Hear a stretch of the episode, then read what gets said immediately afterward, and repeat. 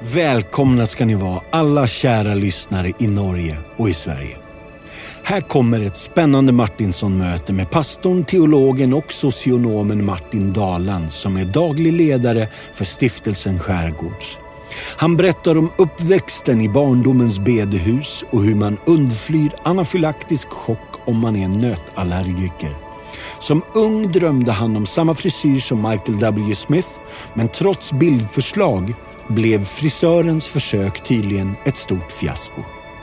Martin tar oss med till den djupt dramatiska och livshotande olyckan som han och Maria var med om som nygifta.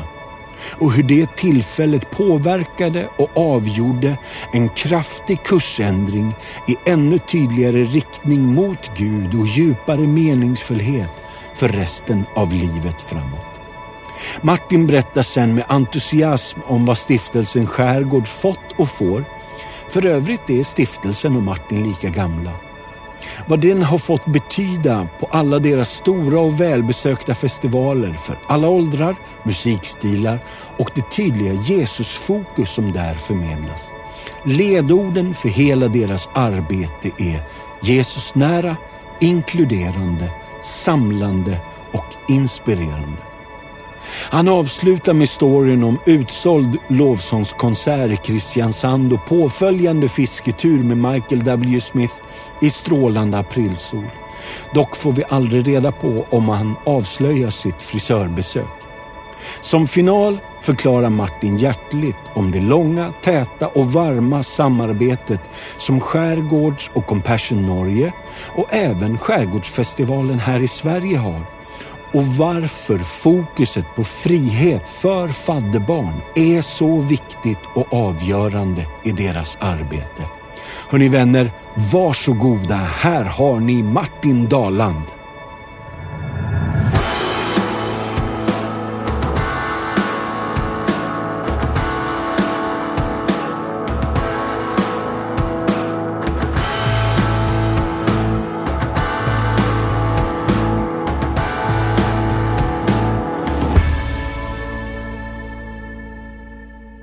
Hörni vänner, alla ni lyssnare till Martinsson möter jag har redan hälsat er välkomna. Men då är det min ära och nu känns det som att jag skulle vilja ha en trumvirvel här. Eh, varmt välkommen Martin Daland till Martinsson möter. Tusen tack ska du ha. Ja, vad häftigt att vi fick till det här. Nu sitter vi på, jag tror att vi sitter på vårt kontor i Oslo. Men Oslo sitter vi i alla fall. Du Martin, Innan vi går in lite på din life story så har jag några frågor ifrån våra lyssnare. Är du beredd? Jag är beredd. En kille som heter Peter Sjöberg från Falun undrar vad gör dig barnsligt förtjust? Så exalterad att både tid och rum försvinner när du får hänge dig i denna sak.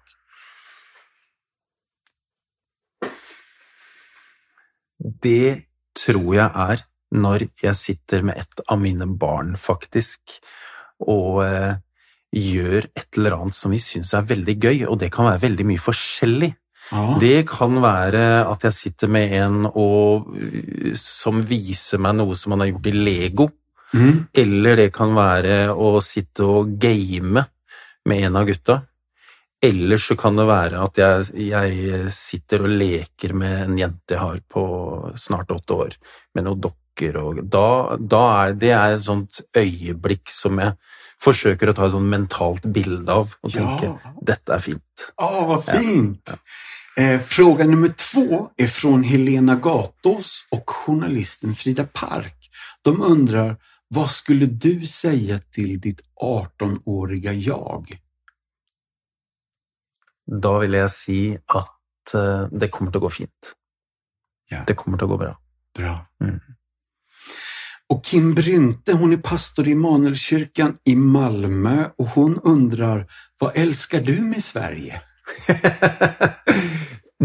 Jeg elsker Og nå husker jeg ikke helt hva det heter på svensk, men når du er Når, jeg, har vært, når jeg har vært på seminarer og sånn type skoleting i Sverige og sånt, til lunsj så er det noe som Hva, heter, hva kaller man det for noe? Det er så veldig god sånn eh, Det er kanskje ikke lunsj, men det er det som kommer etterpå når, er, når vi skal kjeke, og så er det kaker, og det er, masse, det er så mange ting. I Norge så er det ofte brød og pålegg og kjedelige ting. Aha. Mens i Sverige så er det liksom, det er full buffé Ja, ja. hele tiden. Det, det här är ju, ja, jag vågar inte vända på funderingen, men det här var väldigt roligt. Ja. Och jag förstår att du älskar det. Som du ser gör jag det också. Fråga fyra då.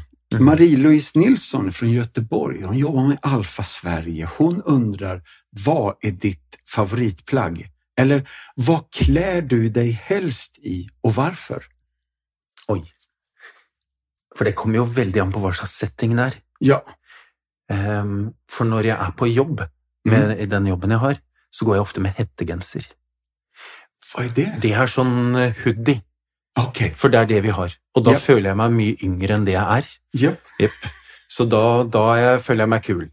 Eh, Men hvis jeg skal på en måte føle meg vel, hvis jeg skal ut med fruen og vi skal spise på en restaurant eller sånt, så har jeg ofte en genser eller T-skjorte og så blazer over. Oj, Da føler jeg meg meg var fin, vet du. Avancerat forstår jeg. Det förstår jag. Sista frågan är från Sofia Karling i Göteborg. Om du fick leva ett dygn i en berättelse eller en sagobok, vilken skulle det være? Altså som ikke er Bibelen. Ja, den kommer vi nog til senere, tror jeg. Mm. Mm. I en fortelling eller en bok, en saga. Jeg lurer på om jeg ville ha vært med den gjengen i Ringenes herre, kanskje. Mm. Mm. Ikke noe av det som er veldig skummelt, Nei. nei. Men når jeg, når jeg har det litt gøy ja, og litt spennende. i Vattnadal eller Ja. något sånt der. Ja. Ja, Ja. där skulle man jo ville bo. Ja, hva fint. Du, den 21 februari 1981, hva hender da? Nei, da har kong Harald Han har bursdag den dagen, og så blir jeg født. Vad hadde han da? 50 års... Nei. Ja, ja. det vet jeg ikke. Nei. Nei. underbart. Ja. Så da flagga hele Norge, og det, for man flagger jo på kongens bursdag, Ja, og så blir jeg født i Porsgrunn. Og som barn vokste du opp med kjenslene they love me. Ja, ja, ja. Hvert år jeg hadde bursdag, så er det offisiell flagg da, i Norge. Det, åh, hva bra! Fy, hva kul! Och det här är på en plats som jag tror heter Kragerö. Ja. Ja. Hvor ligger det? Du, Kragerø. Telemark? Ja, ikke sant? Kragerø ligger i et fylke som heter Telemark. Ja. Så hvis du har liksom Oslo her Ja. og nå, så har du Kristiansand, så er det omtrent midt mellom.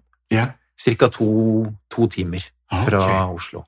Og så kommer jeg da fra et lite sted på utsiden av Kragerø, for Kragerø er jo en by med, ja, jeg vet ikke, 7000-8000 innbyggere kanskje. Mm. Og så kommer jeg da fra et mindre sted på utsiden. ja. Ja. For Telemark låter jo så vansinnigt drømsk Ja, ja, det er fint, vet du. Men Kragerø er da en kystby med masse øyer. Eh, veldig fint. Ja, ja. Spesielt om sommeren. ja. Men du, nøtallergiker Oi. Ja. Ikke sant? Redan som barn? Nei da. Nej. Det kom eh, i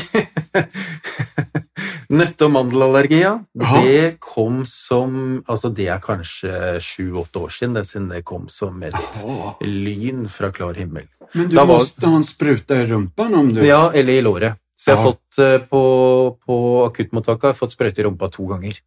Det er så. Ja. Og den ene, den siste gangen, så, så kom det en sykepleier inn til legen mens jeg var der, så sier vi hva gjør vi med, med han som sitter på gangen, som da ikke var meg? Og så sier legen nei, det går bra, for han har bare et begynnende hjerteinfarkt, så han kan vente. Ja. Så da skjønte jeg at dette er Sånn er det. Du må ta det på alvor. Ja. Ja. Ja men du, det, altså, så inte som barn, det var jätteskönt. ja da, det var det. Så jeg elsker jo marsipan og sånn type ting. Men kan ikke spise det ennå. Nej. Nei da. Men du, uppvuxen i en bedehusmiljø. Mm. Brett litt om det. Ja. Jeg er jo da oppvokst på da et mindre sted, Mm. hvor det var en statskirke, eh, og mange sånne små bedehus. Og så var min mor og far aktive da i Den norske kirke, eh, Luthers kirke, mm. eh, og min bestefar og, og lenger bak var det, sånn at Og så bodde vi mm, 250 meter fra kirken. Yeah. Så jeg var eh, masse der, på alle ting, på søndagsskole og på gudstjenester og på alle mulige ting. Mm. På fram til jeg gikk da i sjette klasse. Så var, var liksom mitt miljø der. Mm. Um, og så var jeg mye på det vi kaller for leir, som da misjonsorganisasjoner og, og, og bedehusmiljøer har rundt omkring på sommerferie og høstferie og påskeferie og vinterferie. Yeah. Så jeg er jo da vokst opp i et godt og trygt kristent norsk hjem. Ja. Egentlig. Jeg har aldri lurt på om jeg er kristen Mm. før, liksom. Ja. Man lurer jo litt når man er ungdom og ung voksen og sånt, men, men jeg har aldri lurt på det. Nej. Alltid bare vært det. Jättefint jo. Men eh, videreskolen i Kragerø. Ja, så gikk jeg da fordi eh, første til sjette klasse kunne jeg da gå der jeg bodde, eh, og så når jeg begynte på ungdomsskolen, så måtte jeg ta buss og båt for å komme til byen, som da Mhm. var Kragerø, og der gikk jeg da på ungdomsskole og på videregående, og da ble jeg med da i et miljø som, som skjærgårdsgospel på en måte var en del av, da. Just det. Ja. Så da kom jeg inn i det fra ungdomsskolen, og der, der var jeg da i seks år, eh, de siste årene før jeg flyttet hjemmefra, Mm. eh, og fikk masse venner og gjorde masse gøy. Mm. Ja. Ja, jag förstår. Det här är spännande. Men nu bor du på en ort som, om jag skulle säga den så låter det som Skiden. Ja. Men det är Det skrives Skien, ski, Skien, og så sier vi Skien. Skien. Ja. Ja. Och där bor du nu? Ja. Sen hur länge? Der har vi bodd i 15 år. Ja. Ja. Det, är det någonting med diakonihemmet? ja.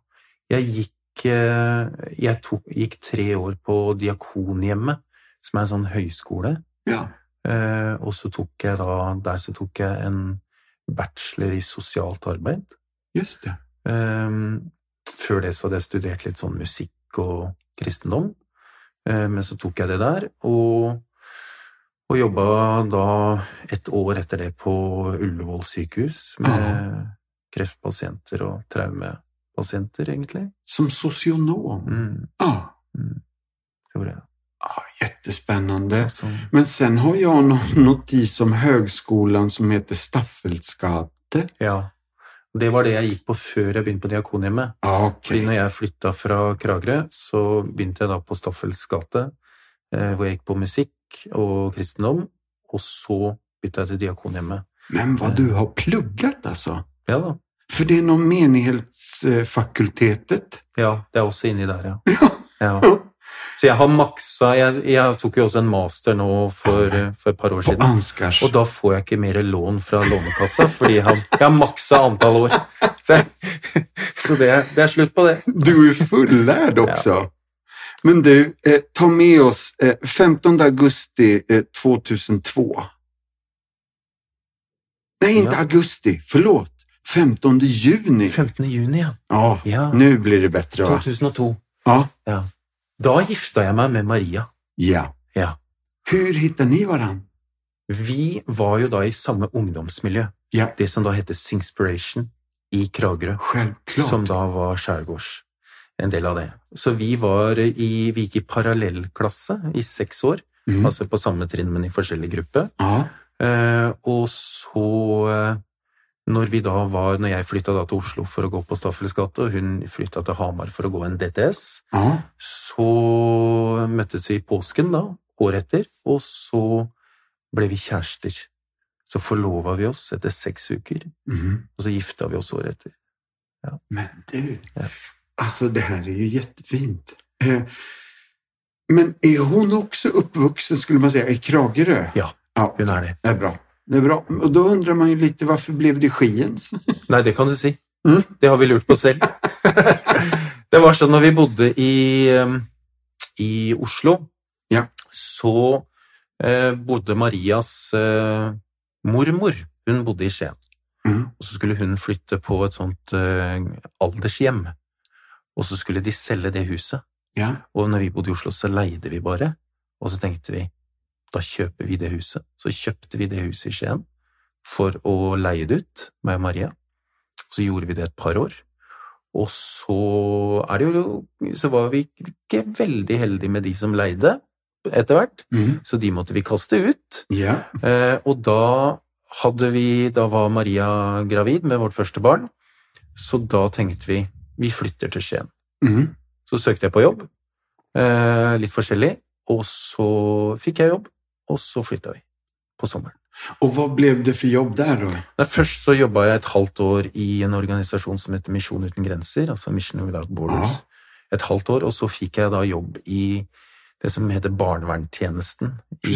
Porsgrunn. Så der jobba jeg i fire år med da de eh, fra barna som er eh, fra graviditet til tolv år. Ja. Ehm, Så to år som, eh, med vanlig sånn saksbehandling, og så de to siste årene så leda jeg det teamet, og så leda jeg et voldsteam som jobba med eh, akutt vold hjemme, sammen med politiet og en annen organisasjon. Så det var fire år der. Ja, jo! spännande. Mm. Mm. Men du, ja, vi går hendelsene i förväg. Vi måste Mm. backa bandet for jeg vet at det finnes en, en bilolycka. Som händer tidigt och Ja. som sätter lite riktning Mm. för hur ni vill leva faktiskt. Ja. Det var sånn at når vi, vi gifta oss på sommeren, Ja. og så hadde vi vært hjemme i jula, og så skulle vi da, altså et halvt år etter vi var gift, og så skulle vi kjøre tilbake til Oslo. Og da har vi, eh, kjører vi svigerfars bil, så vi er seks stykker i bilen, for å være sånn type multivan-sak. Mm. Og så når vi er på vei da til et sted som heter Larvik, så krasjer vi i en, eh, i en sånn, eh, eh, hva heter det, sånn svær bil. Jag vet ikke. Nei, type lastebil. Vi kjører i den bakfra. Det er så glatt på veien, Ah. sånn at når jeg brem det er jeg som kjører, og når jeg bremser, så tar ikke bremsen, så kjører vi rett i den bakfra. Just det. Og da, da går det bra med, med egentlig alle de andre fem i bilen. Det er en som får en kne, knekt nese og sånt. Mens Maria, hun blir veldig alvorlig skada. Så, så hun knuser hele eh, høyre side Ja. og så eh, punkterer den ene lunga, og så får hun en sånn leverskade eh, på, på leveren, da, og så får hun hull på høyre forkammer i hjertet. Fordi når ribbeina knuser, så slår de liksom inn i kroppen, Ah. Og da går jo da det blodet fra den punkterte, eller fra høyre forkammerhjerte, det går ut da i den lunga som ikke er punktert. Yeah. Så den tømmer de for, eh, jeg tror det er halvannen liter blod, jeg, på sykehuset. Yeah. Så da var det Så hun er jo livstruende skadd da i, i ti dager på sykehuset før vi vet om hun overlever eller ikke. Yeah. Eh, og så eh, blir hun overført til et annet sykehus etter en måneds tid, og så kommer vi hjem igjen etter det. Men en sånn opplevelse, en sånn ulykke for oss, det setter jo ganske sterke spor. Og det gjør jo noe veldig med oss, fordi både Maria og meg, vi hadde jo vi hadde ikke opplevd noe sånn særlig sånn traumatisk som eh, verken barn eller unge. Det hadde vært Ting hadde gått på en måte fint. Mm. Ehm, og plutselig så står jeg da i en situasjon hvor jeg etter et halvt år egentlig kan bli enkemann. Han, eh, det som skjer under, når, når, eh, når vi kolliderer og hun reiser til sykehuset, så reiser vi til Tønsberg sykehus. De, de hadde jo ikke hatt hjerteoperasjon siden 1981. Mhm. Sånn at når de åpner opp og ser at det er hull i hjertet, så, så står det da to kirurger på Tønsberg og holder to fingre på det hullet for å stoppe blødningen. Ja. Så ringer de til Rikshospitalet, og så kommer de da med helikopter fra Rikshospitalet til Tønsberg og opererer og tetter. Og så snødde det jo så mye den dagen, eh, for det var, det var jo en av grunnene til at vi krasja. Ja. Men når det helikopteret skal ta av, så snør det ikke lenger. Og når de skal hjem igjen fra Tønsberg, så må de ta drosje hjem fordi det snør så tett. Ja. Sånn at eh, det var eh. Mange ting som, Ja. eh, som skjedde Mm. rundt det.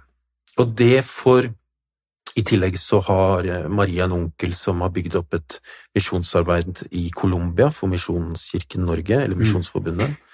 Uh, og vi har masse og, uh, venner og relasjoner rundt omkring i verden, så det ble veldig, veldig mange som ba for Maria og for oss i den tiden der. Yeah.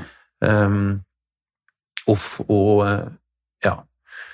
Så det er klart, det medførte jo ganske mange ting for oss som vi ikke verken var forberedt på eller hadde liksom sett for oss. Altså, livet blir snudd helt på hodet. Mm. Um, så Maria hun er jo eh, frisk nå, på en måte, men hun har fremdeles noen sånne men etter dette, da, ja. som hun alltid bærer med seg. Er hun sjuksøster nå? Nei. Nei nå jobber hun i Frelsesarmeen ja, i Skien. Ja, ja, så var det. Just det. Så, uh... det är ungefär samma sak faktiskt. Ja, det är egentligen det. Ja, då. Men du. Mm. Ja, men jag förstår att det här mm. sätter riktningen för resten på något sätt. Det som han kirurgen sa at um, av de som får sånne skader, og sånn samla sett, så er ikke det så mange som får, altså med leveren og hjertet, to så livstruende skader på en gang, og av de som får det, så er det kanskje én av hundre som overlever. Ja. Sånn at vi, vi uh, tenker jo at det var Gud som reddet eh, Maria sitt liv. Ja. Um, og at på grunn av det så tenker vi at vi, da skal vi i hvert fall bruke livene våre mm. til å ære Han og gjøre det som, som Han vil at vi skal gjøre. Ja. Um, så det jo, har jo betydd en del for hva slags retningsvalg vi har tatt i forhold til yrke og, og ja, både utdanning og hva vi jobber med, mm. og at vi, vi, For vår del så var det da viktig å, å ja, søke Guds retning da, for livene våre og hva vi skal, hva vi skal gjøre. Ja. Tales berättelse 13. Det var antalet människor som bodde i Thales hus när han var barn. Familjen bestod av mamma, styvfar, morföräldrar, sju syskon och en farbror. Huset var inte stort och saknade all lyx. Hans styvfar arbetade som murare, hans mamma som piga, så han var ansvarig för att ta hand om sina sju yngre syskon varje dag, trots att han själv bara var ett barn. Hans farföräldrar led av alkoholism och kunde inte ge någon hjälp åt dem.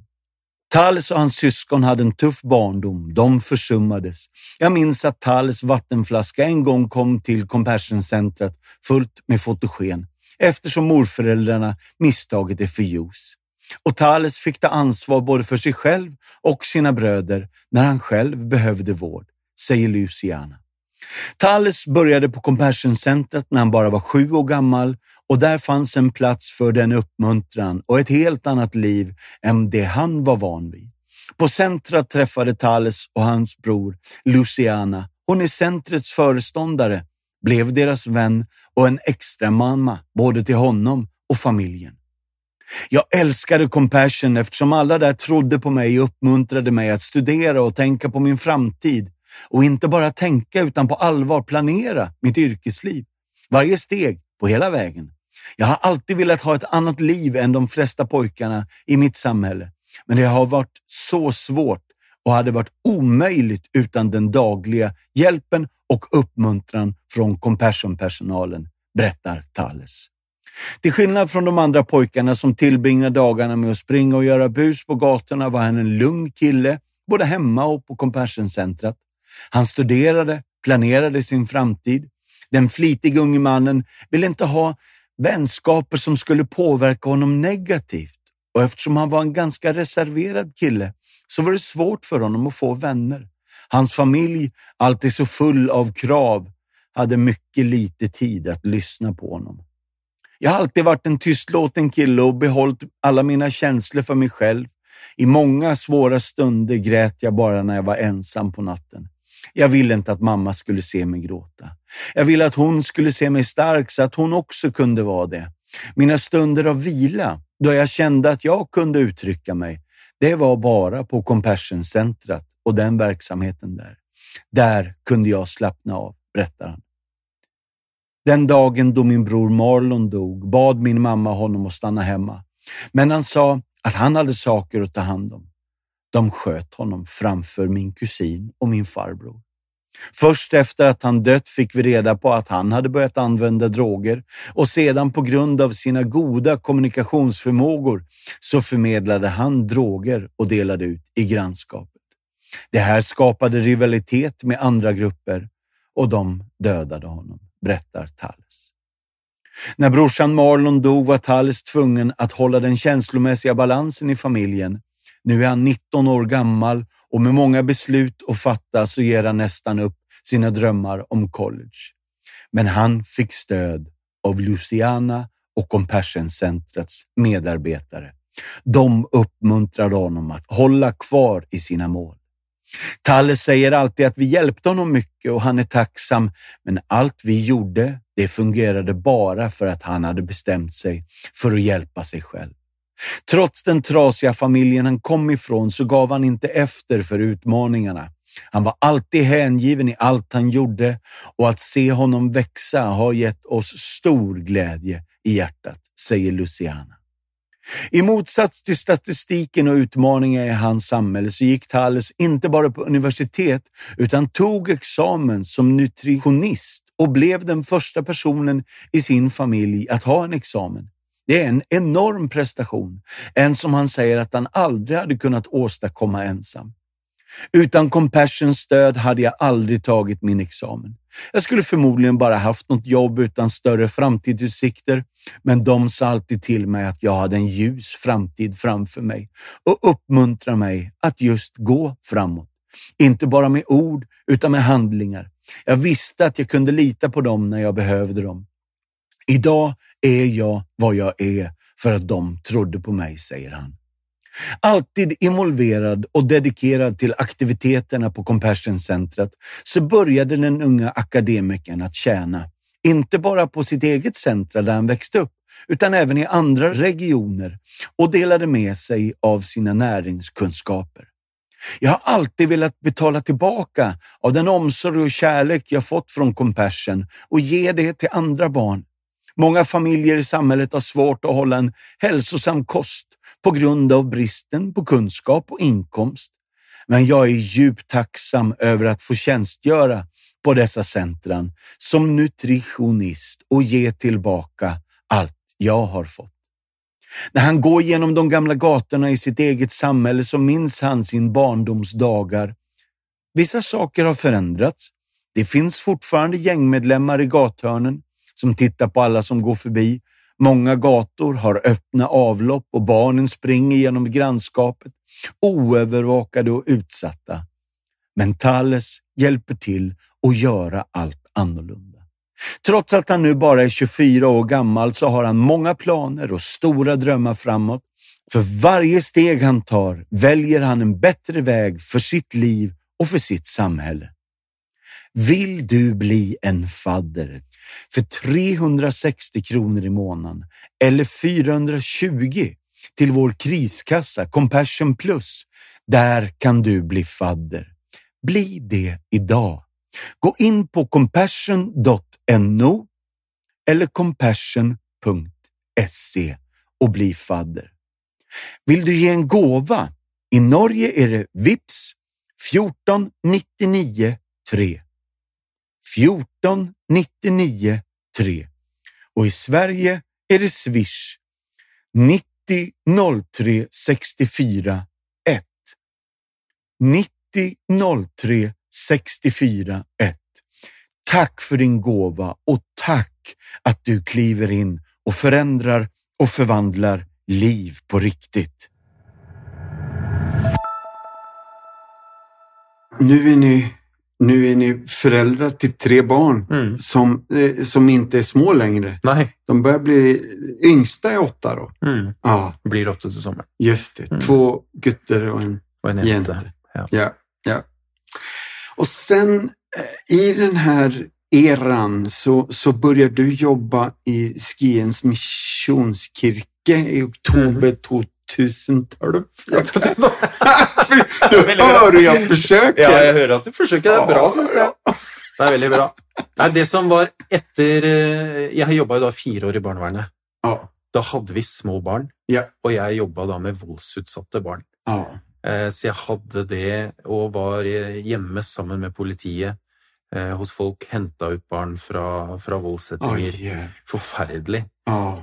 Um, og på et tidspunkt så kjente jeg at det blei eh, krevende å ha små barn hjemme ja. som hadde det så bra hjemme, og disse som jeg hadde på jobb. som ikke hadde det bra. Ja. Um, så da søkte jeg eh, min jobb om permisjon, Mm. fordi da hadde vi, da var, eh, da hadde vi en gutt på fire, og så hadde vi en gutt på ett år, hvor Maria skulle ha ett års permisjon til fra hennes jobb. Og så uh, sjekka ut hva kan vi gjøre nå, for nå har vi liksom et vindu her Mm.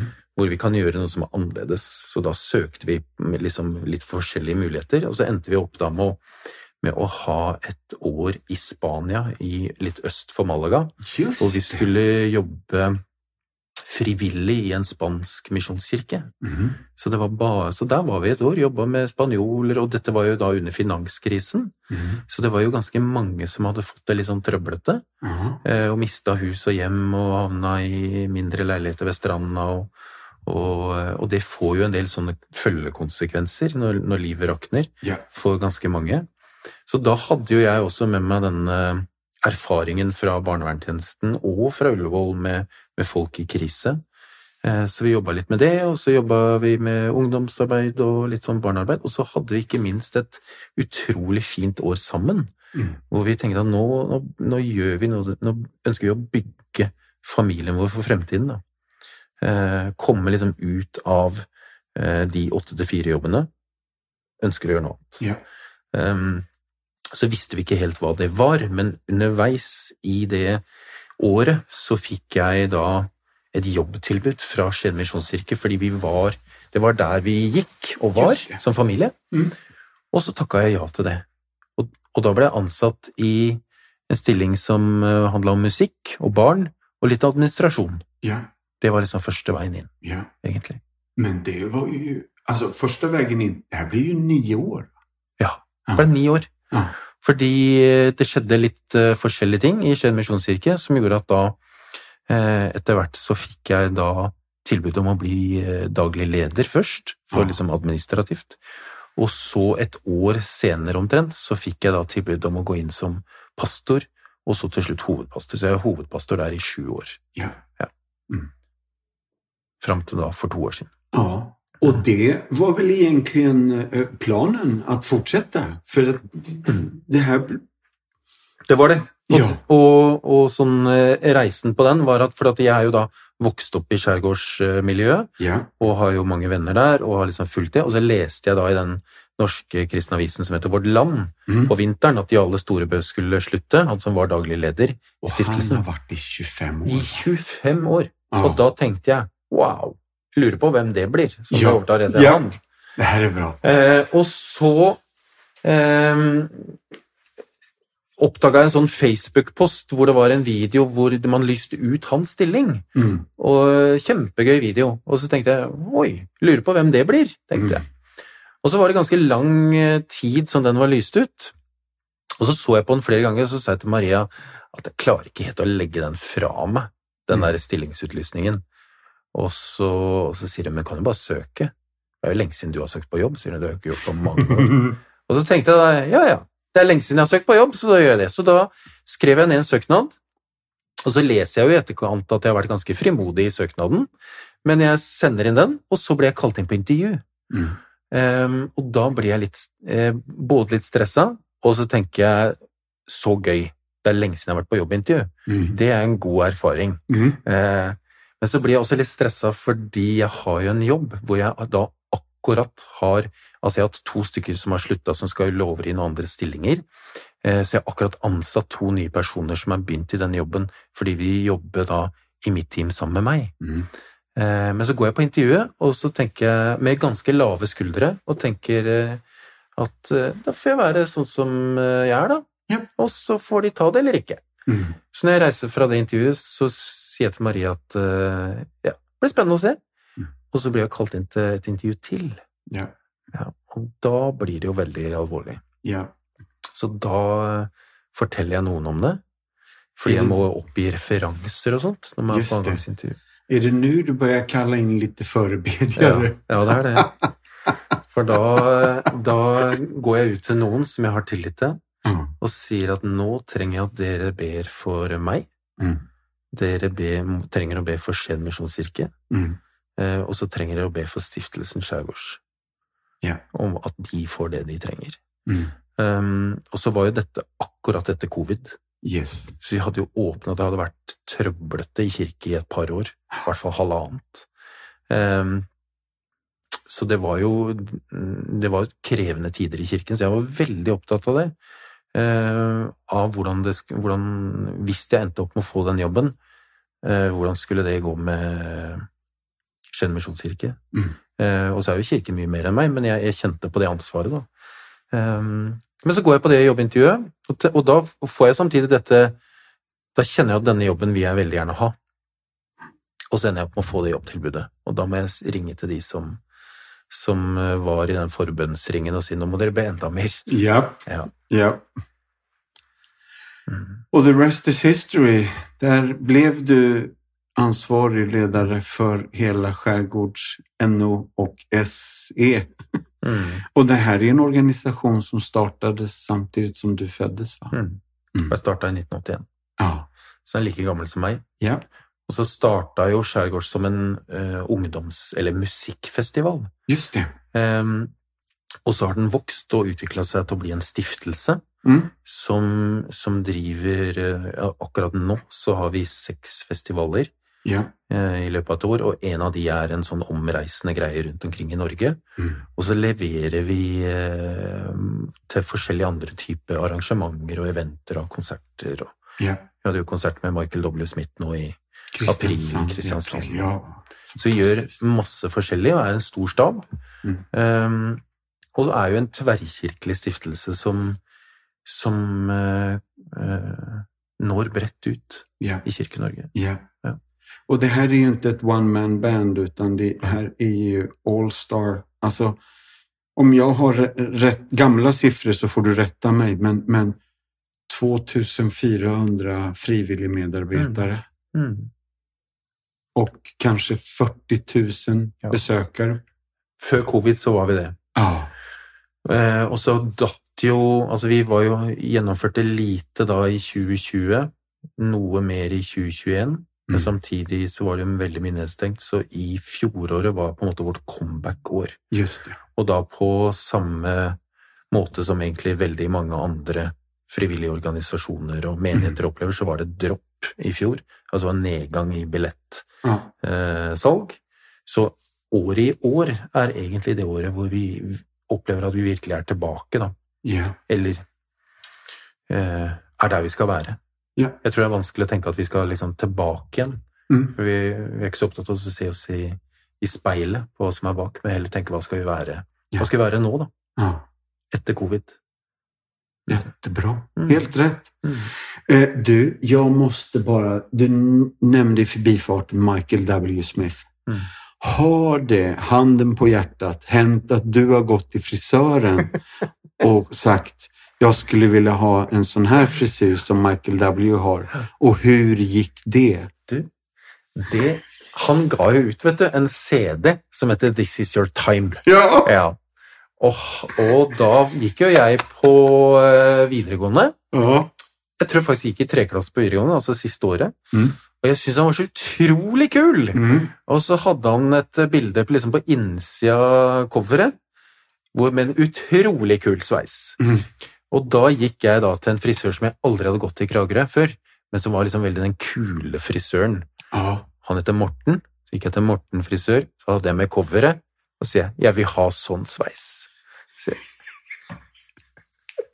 og, og den var, sånn, den var sånn mørk nederst, og på en måte liksom blonde øverst i litt sånn så type litt sånn, ikke sånn flammer, men på en måte veldig kul sveis.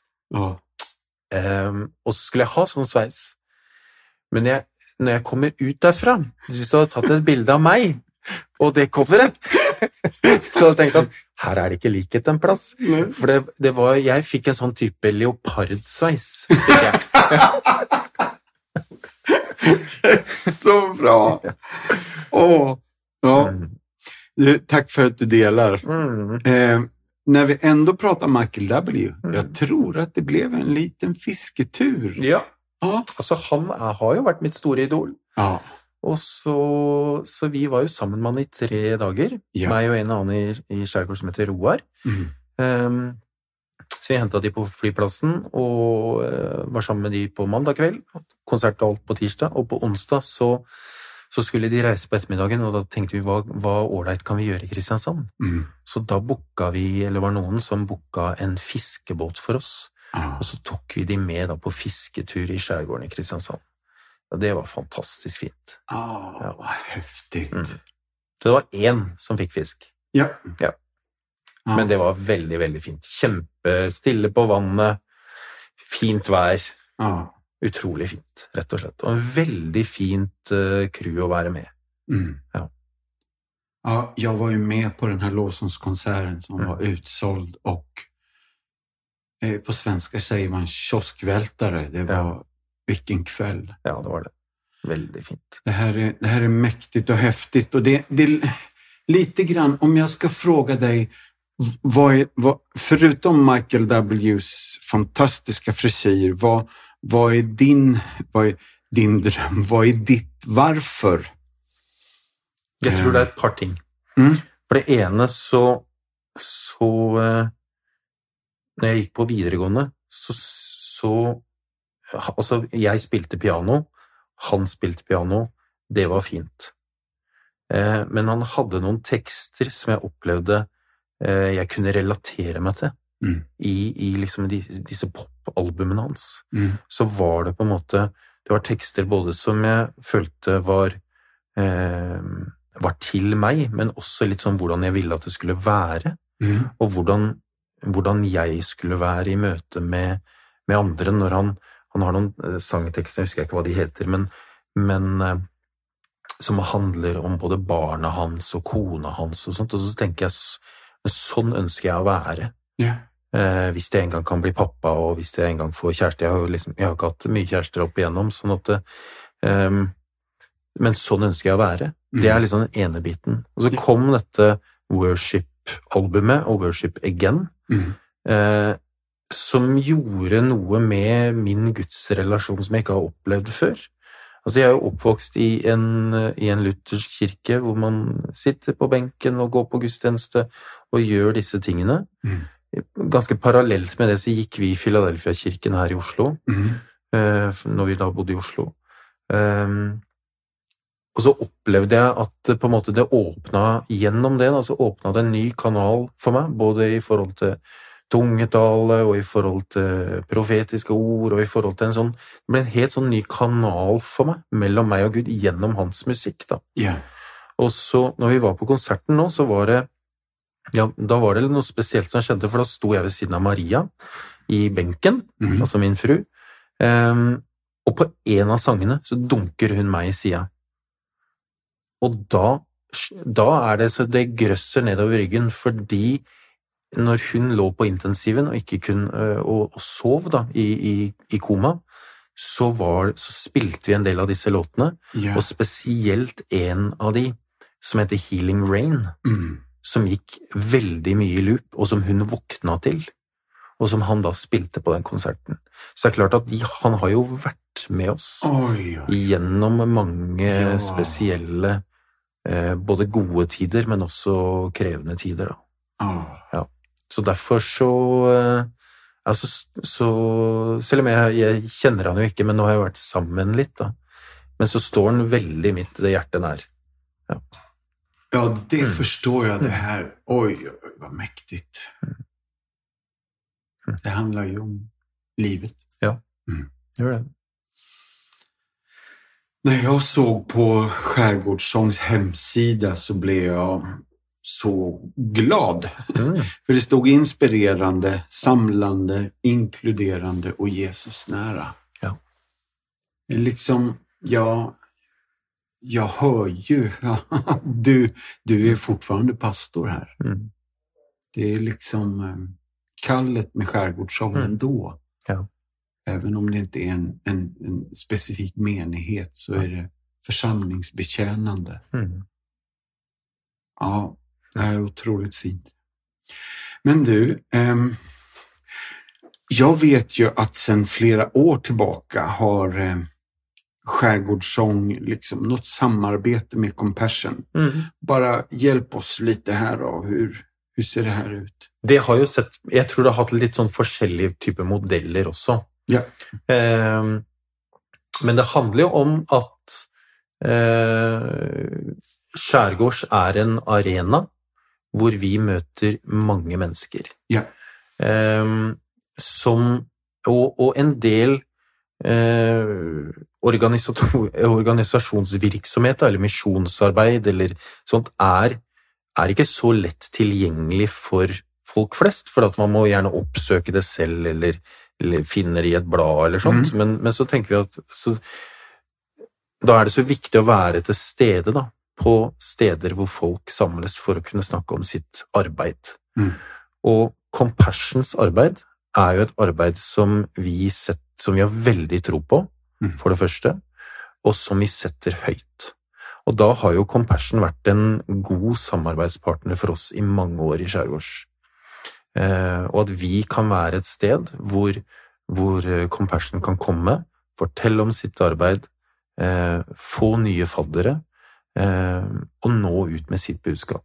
Ja. Det er kjempeviktig for oss. Og så vil det, vil det jo se forskjellig ut om det er på skjærgårdssang hvor det er 50 pluss som møtes, eller om det er på Music and Mission hvor, hvor det er 17-åringen.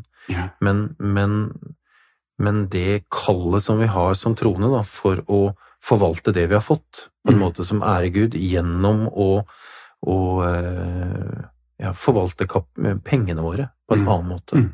Og der er jo Compassion et sånt sted hvor jeg og andre kan eh, velge å putte våre penger inn Mm. for å hjelpe andre. Mm. Så det er veldig fint. Ah, vad häftigt. För det, det, nu, min sista eller min nästa fråga skulle ju vara liksom om du är våran Moder Teresa, våran Bono här idag. Hur Mm. tycker du att vi ska utrota fattigdomen? Du, du svarar på ett sätt på det redan men, men du får gärna laborera fritt liksom. Um, mm.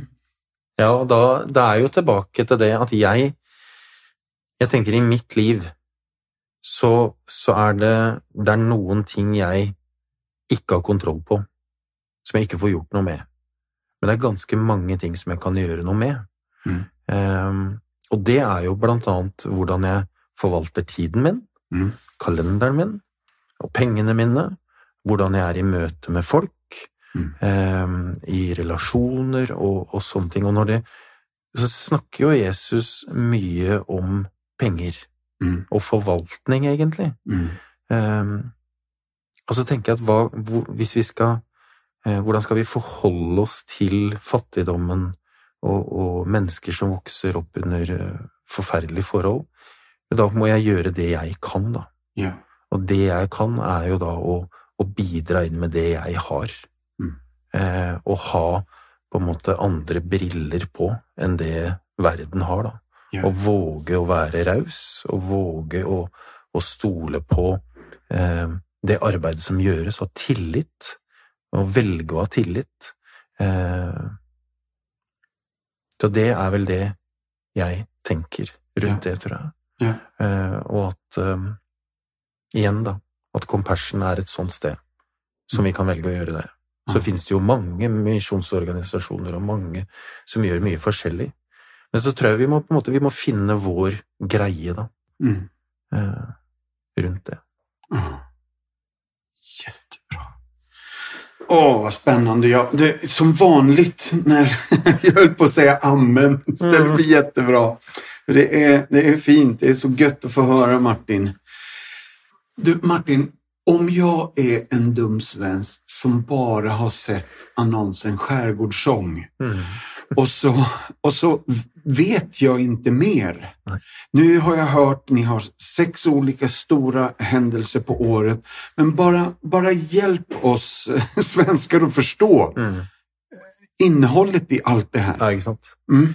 Vad som ligger under. Og det som ligger under i bunnen her, Mm. handler jo om en genuin tro på at Gud har gitt oss musikken Ja. som et verktøy for å nå både de som tror, og de som ikke tror, med evangeliet. Ja. Um, og det er litt sånn Frans av Assisi som sier 'forkynn evangeliet og bruk nødvendig ord', og vi bruker da musikk. Ja. Um, så det vi, det vi ser, er jo det at for det første så er det eh, Vi er jo blant de største altså leverandørene av kristen musikk i Norge. Så det betyr at når man kommer på en festival hos oss, Mm. så, så er det veldig Spesielt for ungdom så opplever de at, at vi er mange. Det er så mange kristne her. Ja. Man kommer kanskje fra et lite sted med få, kanskje man er eneste i klassen, så kommer man på, på skjærgårds, og så ser man wow, her er det flere tusen. Ja. Og det gir noe sånn selvtillit og boost Mm. som man tar med seg hjem. Det er det ene. Mm. Eh, og så er vi jo en arena for å løfte opp kristen musikk. Fordi eh, Som man kanskje ikke så ofte hører på, eller som man kanskje ikke vet om. Men så kan vi ta inn artister som er kjempegode, men som, ikke, som man ikke spiller på radio, eller eh, man ikke ser på TV. Og så kan man høre på det hjemme. Ja. Det er det. Um, og så tenker det så, vi, vi, Når vi tenker på musikk, og når vi tenker på festivalene, så, så har vi Vi har alltid forkynnelse, vi har alltid utfordringer om å følge etter Jesus. Og som jeg har sagt til staben nå de siste ukene, så, så er det jo, det er jo ingen av oss som vet hva som ligger i det andre enden av snøret. Det er de som tar imot Jesus for første gang, eller på en uh, mer bevisst måte på våre festivaler, eller får et fornya forhold til Jesus. Det, er jo ingen av oss som vet hva som, hva som ligger i den andre enden av det fiskesnøret Det når dette livet kommer, og vi vet ikke hvem som reises opp. Men det vi vet, er at vi skal legge til rette for at uh, folk skal følge etter Jesus, og at når riggen tas ned, den tekniske riggen, og vi har rigga alt bort og reiser, så er det evangeliet om Jesus som skal stå igjen. Det er på en måte det underliggende. Ah. vil ikke avbryte. Jeg vil nesten bare si vill eh, nästan bara säga halleluja. Ja, du kan si halleluja og til det. det Ja. Så det er, jo, det er jo Men samtidig så er vi jo da en stiftelse som gjør masse forskjellig for ulike målgrupper, men det er dette som er det underliggende. Vi bruker musikk og andre kunstformer for å løfte opp evangeliet. Ja. Og så er vi jo da tverrkirkelige, som gjør det at vi kan, altså vi kan gå inn i alle mulige kirkelige eh, sjangre. Mm. Eh, og, og vi tar ikke stilling eller løfter opp vanskelige stridsspørsmål, det betyr at vi er, vi er ganske spiselige for veldig mange. Mm. Ja, så det er lett for både unge og gamle eh, kristne å komme på våre ting. Ah, hva fint. Martin, jeg tror at jeg skal gå ned for landing. Jeg er är alldeles... Jag ska säga att jag är lycklig och jag är tagen och jag är tacksam. Eh, både för hela stiftelsen Skärgårdssång men också för dig och er och er tjänst och er liksom ur krisen så, så, så liksom slog ni an en riktning i era liv som har lett er hit. Mm. Och jag får nästan så här, nu börjar jag predika, men så här Filipperbrevet att Mm. låt oss vandra vidare på den väg som har fört oss hit. Mm. För Herren, Herren är liksom, han har något Mm. här. Ja. Och det är väldigt spännande att ni är på plats här, för det här påverkar ju inte bara Norge Mm. och inte bara de här 40 000 som har kommit per år Mm. Historiskt, utan det här håller ju på att växa i Sverige och i Mm. Norden. Och det här gläder mig stort. Så ta med ett stort tack Takk ska du ha. till hela gänget. Mm. Alla anställda men också alla 2400 volontärer som tjänar Det ska jag så innerligt alltså. Ja. Tusen tack för att du kom till Martin som möter idag. Tusen takk for at jeg fikk komme. Mm.